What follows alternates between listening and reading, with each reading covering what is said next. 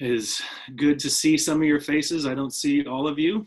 Um, I, I, hope you heard my prayer and you can hear me now. Can someone give me a thumbs up who has their camera on? Okay, good. Chris, thank you, Chris Erickson. Okay, let me let me share my screen with you. Um, don't know. There's a few less people on today, but not that many. Uh, Memorial Day weekend. That's not what I want to share. Sorry, this is so bad. okay, hopefully this is right. Okay, Gospel of Mark. So we're continuing in the Gospel of Mark. Hope you've had a good weekend and uh, are enjoying some time as uh, you are able to maybe uh, with less restrictions, you're able to see more people. Hope that's been a blessing to you. And I hope you're staying safe and loving one another really well. We're back in Mark chapter 6 this morning. Um, this is just want to remind you that this is the Gospel of Mark. This is, uh, we've subtitled The Story of the Suffering King. So as, as we go through, and we've seen it a little bit, but we're going to see it more and more that this is actually a story of, of not only someone who's bringing the kingdom and is the king, but the way he's bringing the kingdom is through suffering, is through even rejection. And so um, our sermon this morning is Mark 6, 1 through 6 on the rejected Jesus. may have been surprised as Christina read that um, uh, the, the way he's been treated once again by people in his own hometown, that he has been uh, rejected, has been sort of mocked and, and um, you know, um, in a real way, been pushed away from the people that should have received him. He, he is the one who is coming but is suffering. You know, in the there was a pastor and theologian named Helmut Thielicke, excuse me, um, in Germany during the Third Reich in Hitler's reign. And one uh, author was able to ask him about what he thought was the worst evil in Third Reich Germany during his time under what he saw as massive oppression and, and massive devastation and death.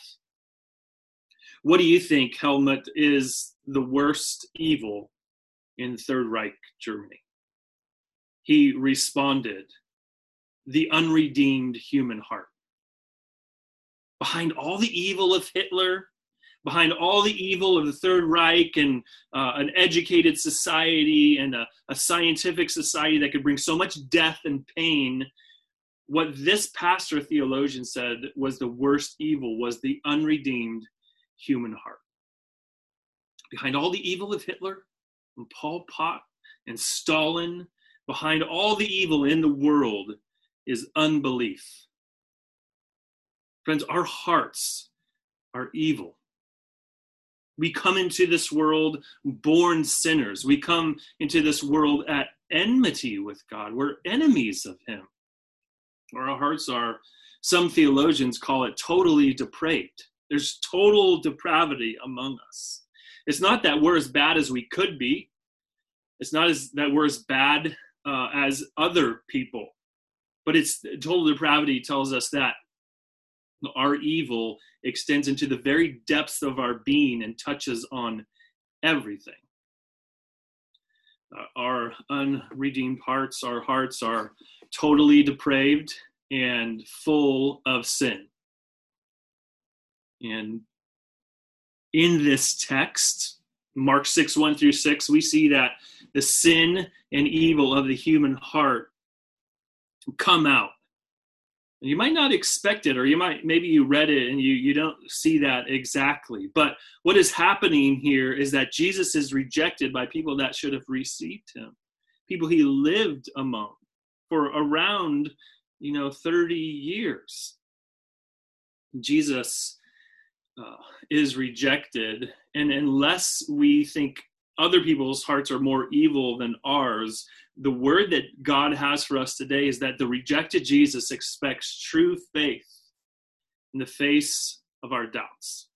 He expects true faith in the face of our doubts. In spite of our doubts, the rejected Jesus, who will be the risen Jesus, expects true faith. And we're going to see that through three points this morning no faith, no honor, and no work. No faith, no honor, no work. And Jesus is, Mark is, is telling us uh, a new, there's a new episode in Jesus' life as we as we start to see it in Mark chapter six, verses one and two.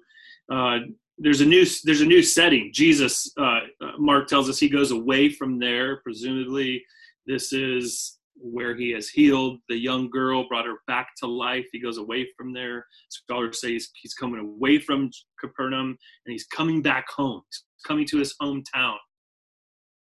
He's coming. He's coming back to where he grew up, where people knew him. They knew him well. Um, he he would not have traveled very far, as it, no one would have traveled very far during that time. Jesus probably would have traveled far further than most people, especially from a hometown like this. And he's coming home, and you know, you know what it would like to be come home to come home to people that have known you all of your life. Um, you know, he, they knew how you were as a youngster, as a middle schooler. They knew that you were awkward. They knew that, you know, oh, I got to go see that girl I had a crush on. Uh, but now Jesus, Jesus is actually coming home, and he's coming home as as one who you know never sinned, not once. He was the he was the perfect man. Uh, he he came home um, to to a people that should have realized this is really odd. You know, Jesus doesn't seem to do the things or act out in the way uh, that I do. Jesus was he was perfectly ordinary, though. He, w- he was just like the people he grew up with. He was just like his family members. He got hungry. He slept. He, you know, uh, he, he did all of the things that young children do. He was perfectly ordinary, but he was perfect. And Jesus never sinned in thought, word, or deed. And because he was perfect and ordinary, I, I know it's it's hard to like put those two things together, but because he was just like those, you know, his family, in terms of he was a true human. We shouldn't think of Jesus as a Superman or someone who was, you know, he, he was he was divine, but he was he was covering up with uh, uh, with a disguise. No, Jesus was actually a man and he actually had people sin against him and he never sinned back he was perfect, but he was ordinary. And so there was confusion. And, you know, I, I think we would be confused as well. There was confusion about this because how can someone be just like me in so many ways and yet perfect in all these other ways? Something's not right. Something something doesn't compute because it's not what I experience. I know I'm ordinary, but I'm definitely not perfect. I sin in thought, word, and deed. And and who is this guy that never does it? And here's this perfectly ordinary man coming home. And as he comes home, he he actually has an entourage with him. He has a he has followers. He has his disciples. The text tells us, and his disciples followed him. This is important for for us to know. You know, back in chapter three, Jesus is rejected by the religious people. He heals someone on the Sabbath day, um, and because of what he's talking about in terms of changing religion, the the the scribes and Pharisees they they are in cohorts with the Herodians and they want to kill Jesus and so they reject him. And Jesus leaves the Sabbath he leaves he leaves the synagogue and he goes out and you remember the very next the very next paragraph is is Jesus appointing his disciples. And Jesus uh, and, and this follows that very that same pattern. We'll see next week that Jesus is about to send his disciples out. He's rejected here; he'll send his disciples out. But Jesus actually has disciples. He appoints them in chapter three, verse six, and they're following him around in this in this intermediate time, and and they're being apprentices. This is what this is what uh, disciples do. This is what actually rabbis do. They have people follow them around. But the question in the people's mind in his hometown was, who was Jesus's rabbi? It's part of the It's part of the the religious education, if you will. You know, most denominations now expect an MDiv from somebody in order to be a pastor because of the work pastors do. They should have the uh, a commensurate education to go along with it. And who is this Jesus? We don't know. He has now he has a following, but who has he followed? Where did he go to school? And Luke tells us the content of his teaching as he goes into on the Sabbath day. He began to teach in the synagogue, and the presumption is that he was invited to teach because that's how it went. You remember Jairus, who was the ruler of the synagogue. Someone like him would have would have invited Jesus. They probably had heard about his miracles. They probably had heard about his fame, and they said, "He's he's here. Why doesn't he? Why doesn't he give a word?" And the content of that teaching, Luke tells us, is, is Jesus reads from the scroll of Isaiah and, uh, and rolls it up and says, Today, in your hearing, this has been fulfilled. Jesus, this is not what rabbis do. Rabbis depend on the authority of other people. They depend on, uh, you know, it's it's like a it's like a, a, constant footnote. This, you know, this rabbi said this, and this rabbi said that, and, the, and this and that, and there's nuance. And Jesus is saying, this is all about me. You can read Isaiah, you know, read any part of the Isaiah scroll, and he's saying, look, this is ultimately about me, and it's fulfilled in your ears, in your scene. Here I am. I'm more than a rabbi. I have authority in myself. Jesus needed no rabbi. Jesus was God. What did their unbelieving hearts do? Well, they doubted that this is true. They, they doubted that Jesus was actually who he says he was. They doubted this authority that he came with. Who you remember them saying, like, who is this man with such authority, speaks with such authority? And they doubt him.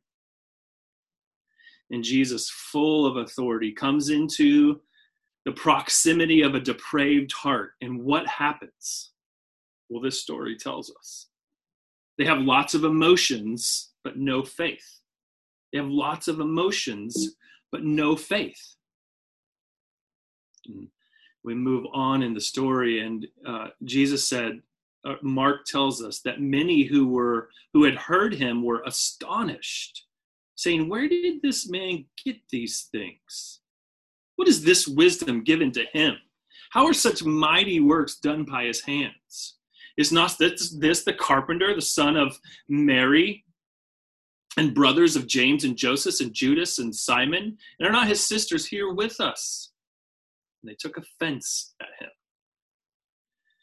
The, the religious people who were there hearing him, the crowd, they um, they actually have a lot of emotion about Jesus. You notice in the words that they that Mark Mark describes as as uh, the people respond to him. He says they they were astonished. They were astonished by him. And then further down it says they took offense at him. There's lots of lots of emotiveness going on here. They're they're astonished at what what Jesus does and and and how he speaks, how he has this authority in himself. They're they're really they're surprised, right? They're they're uh, they're, they're surprised and in disbelief. This is a word of disbelief, and the reasons they're astonished, uh, you know, be, because they're astonished with questions about him. You know, the the first thing is. Uh, questions of his origin what where does jesus get this wisdom and power where does he get these things? And they go on and say how does he how does he display his might? And and what is the wisdom given to him? They're astonished because to them jesus had human origins but what was happening through him in his words and in his in his power in his healing was supernatural. So no one can have this kind of wisdom and power in themselves right but one can if he's God and man. So they're astonished at him. They just they're in disbelief. They don't this this word like astonishment and and marvel and you know a lot of a lot of times Mark will will give us these uh, these these responses to Jesus, these responses of emotion. Uh, we're not meant to think that that's necessarily faith. That is not faith, friend. If if you're as you're listening, and you think because you cry in worship or, or because sometimes your heart is stirred towards God, that you are you that makes you a Christian. That your emotions do not make you a Christian. They they do not represent faith. Now they, they can be signs that something is going on, but not necessarily and so the other way it goes the other way too. If, if you if you're always looking for an emotional high or you're wondering what is wrong with you emotionally why don't you cry during worship like other people or raise your hands in worship? Why aren't you stirred in your affections? You shouldn't doubt that you necessarily have faith either. Because people can be astonished at jesus. They can marvel at him. They can wonder at him. And at the end he will say i never knew you you did many wonderful things in my name, but I never knew you. Why? Because you did not have faith. You did not have a relationship with me. They're astonished at him. And where, as it goes on, uh, you know, at the end, it says they took offense at him. They were offended by him. They weren't just astonished. Okay, that could be faith or or unbelief. But now it becomes more clear what that astonishment was. It was unbelief because now they take offense at him. And the reason they take offense at him is because they know who he is, they know his family. There's no way mighty things can be done through a person who is the son of Mary. Now, who is a carpenter, who's a man who works with his hands. A carpenter in that time, working with your hands in that time, wasn't a it wasn't a, it wasn't menial labor it was it was just the fact that this is what he he would have done for a living because his father was a carpenter. His father adopted father joseph was a carpenter. He would have taught his oldest son his trade. And and and jesus normally would have carried on that work especially as the oldest son. And they're saying is not just the carpenter. He's the one who was raised by joseph. He's the son of mary. Now mo- most of the time uh, people are identified by their father in in in the New Testament. He's the, you know, he's James and John. They're the sons of uh, of this man. I can't remember his name right now. All I can think of th- sons of thunder, um, uh, you know, or or Simon, the son of this. But you know, uh, these people are saying we know this man. He's the son of Mary. So either there's a couple options here. Either they were they were deriding Jesus and and saying he was an illegitimate child. That's a possibility. I don't think it's likely though, but it's a possibility. The other thing could be that that they that jo- this is just saying telling us that there there is no Joseph around anymore. That he's dead. That that he's the son of Mary. If Mary's here, we know Mary, uh, and Joseph is dead. That's why he's called, also called the carpenter because he he would have been taking on the the father's business and so they know him. They know him. We, we know his family. He comes from bro- his brothers james and joseph and judas and simon. And his sisters are there with him. They're probably married. That's why they're not mentioned by name. We we know this guy. We know his family. He's just he's ordinary. And he's never studied with the rabbi. So they took offense at him. And the word offense is they're offended by him. The, the word offense is scandalized. He he became a scandal, a scandalon, a stumbling block to them. A stumbling block, a, a scandal. This was, Jesus was scandalizing people everywhere he went. But it's them who are making him the stumbling block. You know, um, Paul told us about this in First Corinthians 1 23. He says, for Jews demand a sign and Greeks seek wisdom, but we preach Christ crucified. He's a stumbling block to Jews and a folly to Gentiles. He's a stumbling, he's a scandal. He's he's he's a he's a stumbling stone for them. And why is he a stumbling stone? He's, he's a scandal because of the depraved human heart. Here is Jesus bringing all kinds of grace at people. He didn't have to show up here, but he does, and here he is, full of full of life, the the the Son of God and the Son of Man in their presence, perfect God, perfect man in their presence, and they are scandalized by him because they don't believe.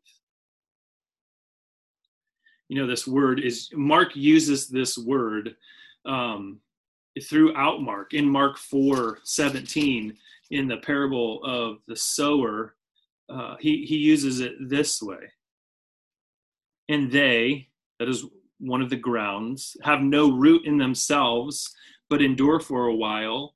Then, when tribulation or persecution arises on account of the word, that's the, the gospel sown in the soil of their hearts, immediately they fall away. Immediately they are scandalized. The word becomes a scandal to them. There's unbelief there. And it's just it's it's tribulation and persecution are rooting that out. And they're just they're scandalized by Jesus. He uses it several times in Mark 9 verse verse 42 it says whoever causes one of these little ones to believe in me to sin that is uh, to to to be scandalized will, be better for him if he's had a great millstone or hung around his neck and he were thrown into the sea. This is it's scandal, causing people to sin, to to uh, unbelief. He he uses it also in in uh, in verse uh, forty seven. In chapter 9, verse 47, he said, If your eye causes you to sin, tear it out. It's better for you to enter the kingdom with one eye than that two eyes to be thrown into hell. And if your eye causes you to sin, if it's a stumbling block to you, throw it out. Your eye is causing you to sin. And now, now these people are scandalized by Jesus. Jesus isn't making them sin. They're, they're making him a stumbling block for themselves. Uh, it is complete and total unbelief, depravity of the heart that shows up as they're offended, they're scandalized by Jesus. Why? It's because he's ordinary, he's authoritative, he's uncomfortable to be around. He's pushing in to them and he's showing them that their religion the thing that they they have made for themselves to to help themselves feel better and to think that they're going to get into heaven by obeying these sort of rules and making these sacrifices he's he, he's making them uncomfortable because he's saying away with those it's me Jesus Christ is, is the one who you're supposed to look to and believe in, not your works. He didn't follow the rules. And so he's they're scandalized by him. They have no faith. They're offended at his his person. They're offended at the authority that he brings to say um, that he has come to forgive sins. And and you'll notice Jesus' response in verse 6 that it is he marveled because of their unbelief. And he marveled because of their unbelief. Sorry i don't have that there for you but in, in verse 6 he uh, jesus response back to them is a marveling. This unbelief this astonishment and scandal in the heart of unbelievers made the son of god shake his head he is marveling at this. This this points to uh, Jesus' uh, humanity.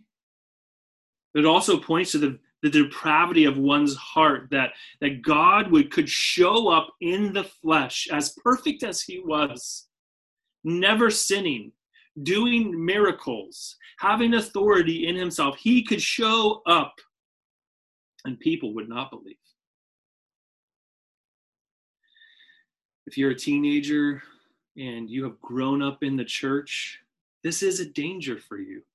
You can become so familiar with Jesus and it never takes it, it, it's never mixed with faith that you could see the Son of God through the pages of Scripture and through sermons and through songs and through Bible stories, and you don't believe.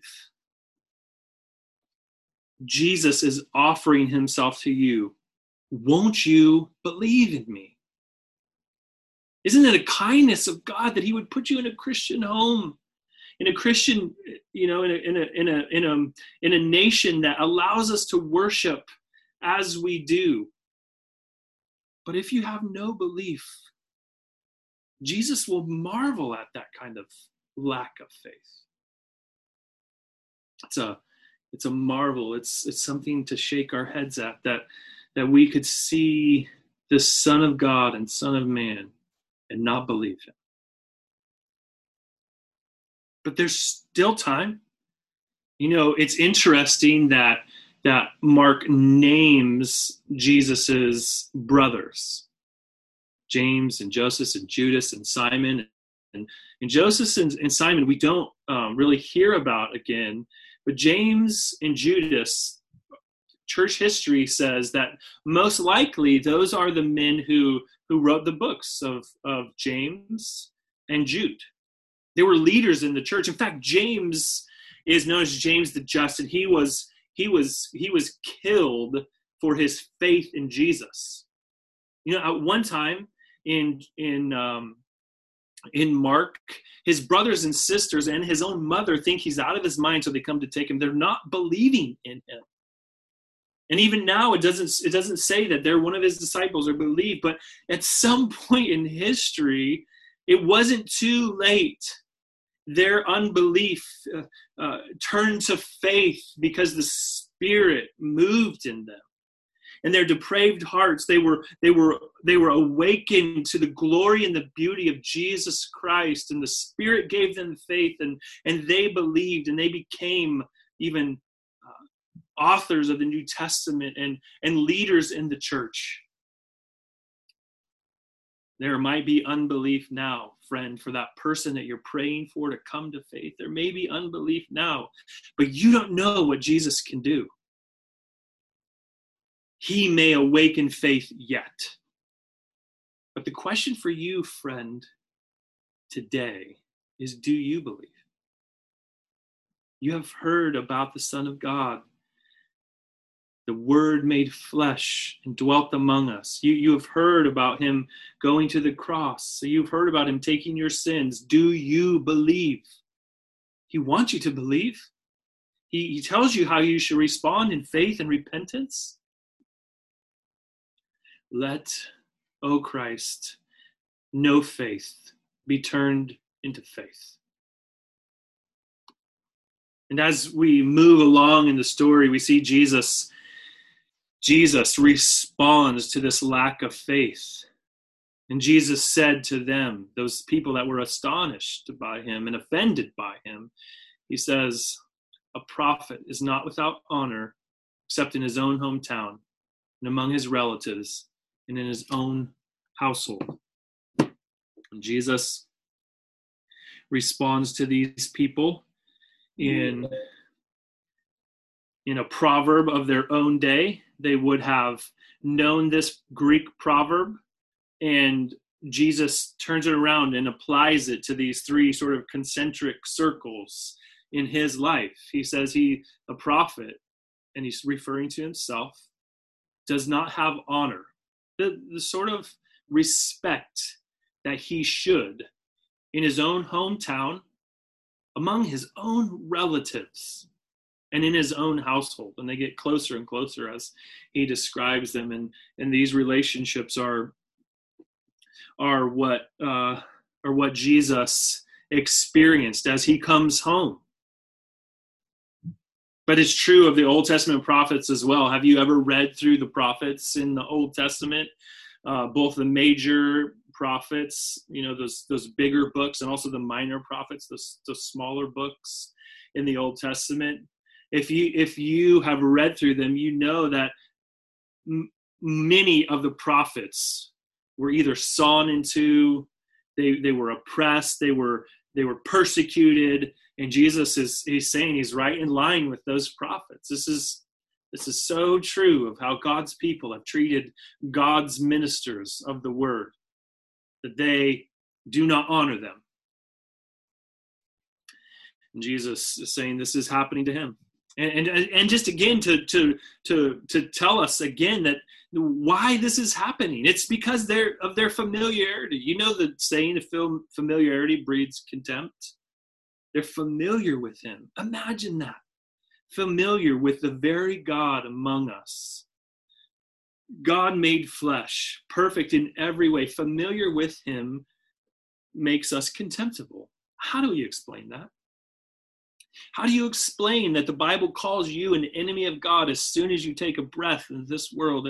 David tells us that we are formed in iniquity and in sin, our, our mothers conceived us.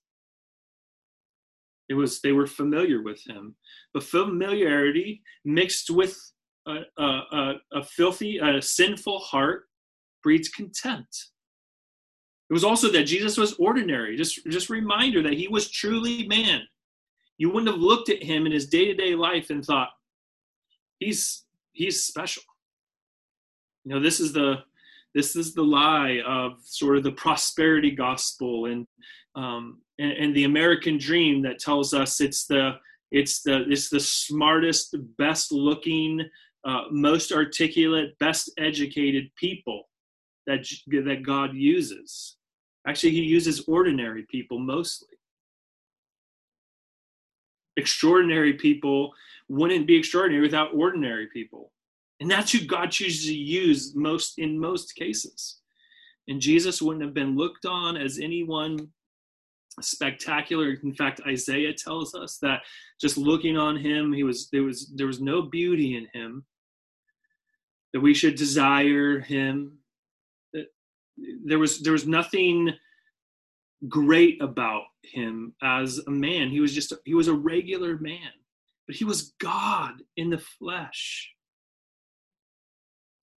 He was familiar and he was ordinary. And those things mixed with the depraved human heart, when they meet God, they reject him.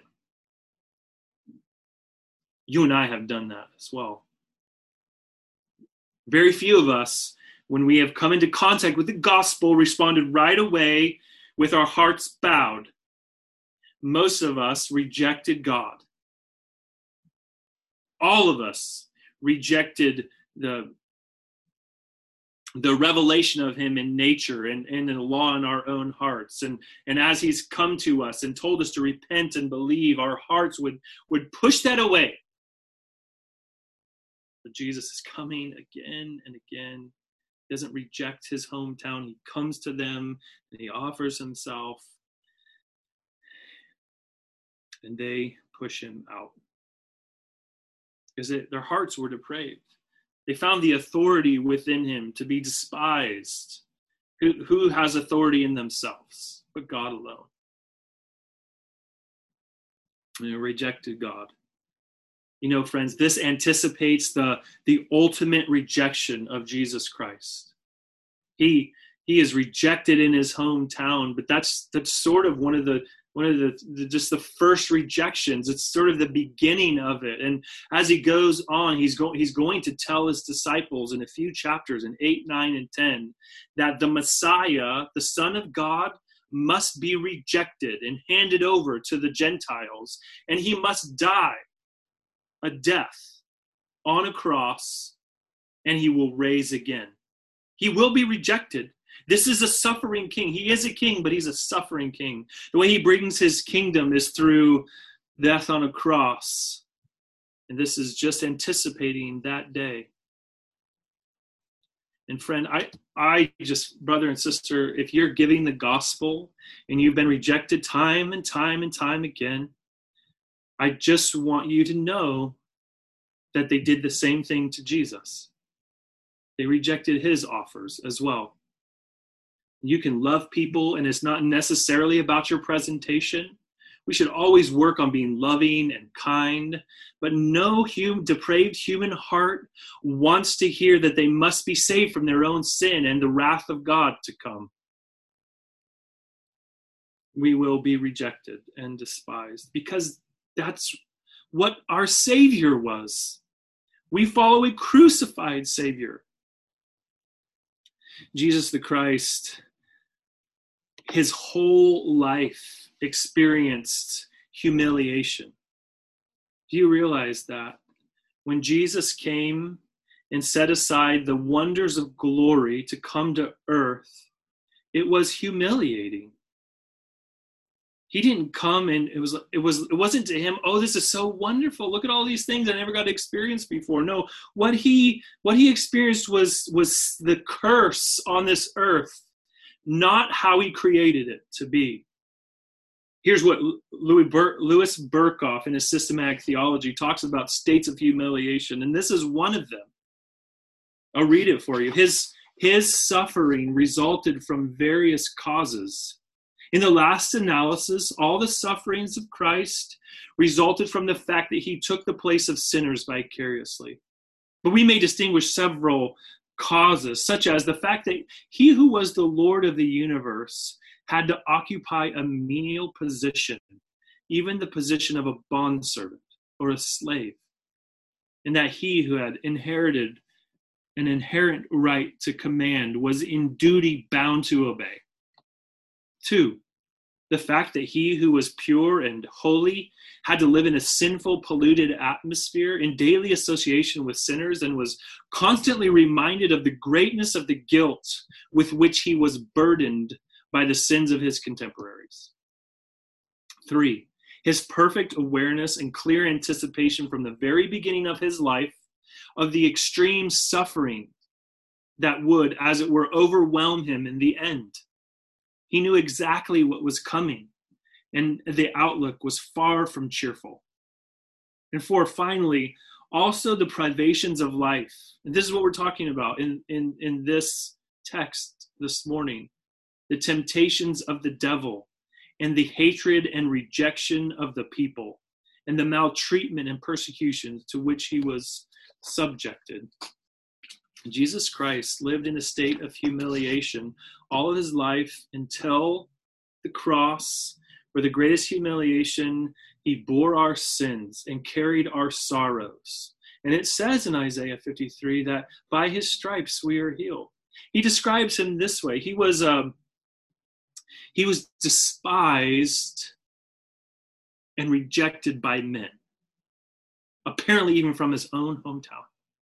His own family members at one time rejected him. He was despised and rejected by men. He was despised and rejected by us, loved ones. A man of sorrows, acquainted with grief. And we, we looked on him and despised him. We did not esteem him as anyone to be a friend of ours, but we humiliated him. And he did all of this willingly for us. Friends, if you've never trusted in Christ, this the one Isaiah talks about, the suffering servant, is this Jesus who was rejected by his people, was rejected by God for you. He bore the curse of sin. That was his rejection.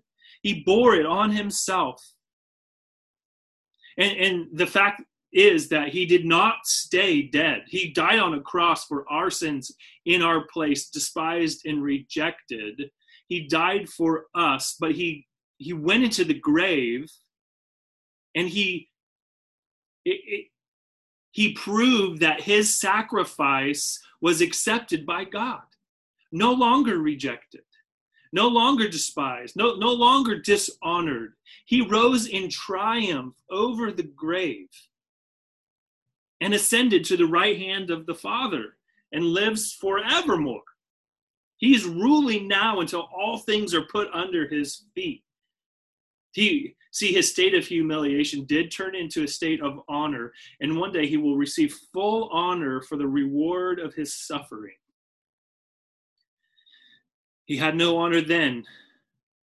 But as he goes to the cross and triumphs over death in the cross, the cross becomes his throne and he receives honor. And as those who formerly rejected him, formerly persecuted those that he loved, they come in now and they, they sing the triumphs of the cross. It's Jesus, the Christ, the King, the suffering King. He will save you too. That there's no, uh, like I said before, there's there's no final unbelief until you're dead and gone.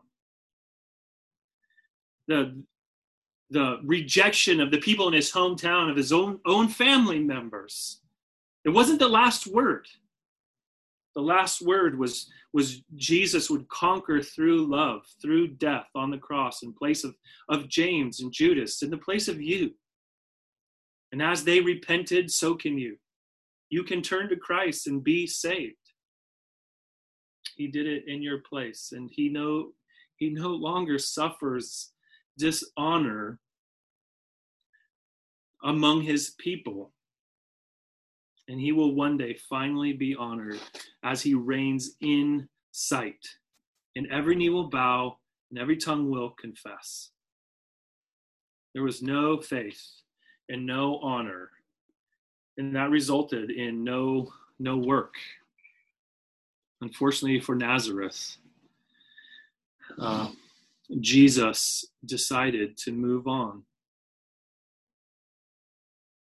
Almighty works there, verse 5 tells us, except that he laid his hands on a few sick people and healed them. And this inability um, shows us Jesus' human, humanity on the one hand, and that even in his human nature, he wasn't able to influence his family or his hometown in one way, but in another way, it shows us his sovereignty. On another hand, it shows us how he was sovereign. Because omnipotence cannot be limited. Jesus, if he's fully God, he can do whatever he wants. He does whatever he chooses. Our Lord is in the heavens. He does whatever he chooses. And Jesus, this is exactly what I think we're supposed to learn is that he chooses to work through faith and not unbelief. This is Jesus' choice to move on from here to go to the next village and do his teaching. There's, there's no work, except he was able to heal a few sick people and then move on. He, he touched them, he laid his hands on them, and he healed them. Now, that really is my one of the guys in the application group pointed out that, that I'm surprised that that's not considered a, a, a, a mighty work but because of their unbelief, Jesus wasn't able to do more. He chose not to do more because they were unbelieving. Friend, the, the gospel, the, the encounter with the gospel um, in Jesus Christ, just an encounter with him, doesn't necessarily save someone. It can inoculate people against their faith, against faith. The only way that, uh, you know, most of us have either said or heard someone say, if I could just if I could just see Jesus, if I could just see God, if he would do a sign for me, then I would believe. It's just it's not true. It's not true because the very God of gods was before these people. He even healed people and they would not believe. They wouldn't believe him. There's an unbelief there. And God is, He's trying to call out your faith. Oh, the goodness of God. He's, he's calling you to, to believe in him as we see this portrait of Jesus, this, this perfect one, the Son of God, the Son of Man, who's, who's bringing kingdom through love, through suffering. He's bringing this kingdom to his people. He's bringing, he's bringing his rule and reign. Won't you believe? Friend, if you're a part of our church, I would just say, behold this one in the Gospels. Just meditate him. Take, take some time to meditate on him this day, this Sunday, and see how beautiful he is and how believable he is. Remember to, to, to bow our hearts towards him in faith and, and to believe this gospel that he has given us remember re- remember not to not, not to think that we're going to have more honor than jesus in this life don't don't be afraid don't don't be a coward in presenting jesus just because you'll be dishonored. It's the way of the master. Be kind, be loving, don't be a jerk. But you will be dishonored in this life. And remember that that honor will not last forever. Just as Jesus was raised, so we too will be raised to newness of life. And friend, if you have never put your trust in Jesus, I would love to talk to you, any of the elders or, or members of our church, I'd love to talk to you about this. Find a good Christian friend to ask the questions that you have. If you have doubts, if you have no faith, and you've experienced that Jesus has not done a work in your life, uh, there's still time. Turn to Him and be saved. Let's pray. Father, thanks for this time together. We pray that your word would have its way in our hearts. We pray that you would honor yourself in the word reverberating among us, uh, that your word, we would, we would talk about it with each other, with our friends, our neighbors, our family. We pray that this would have an effect on us as a church, that you would renew us and revive us again, bring you the honor that you deserve, create more faith in us which will result in in more prayers which will result in in in in more expressions of the gospel truth to our friends and loved ones. Please do this i pray for your own glory's sake. In jesus name amen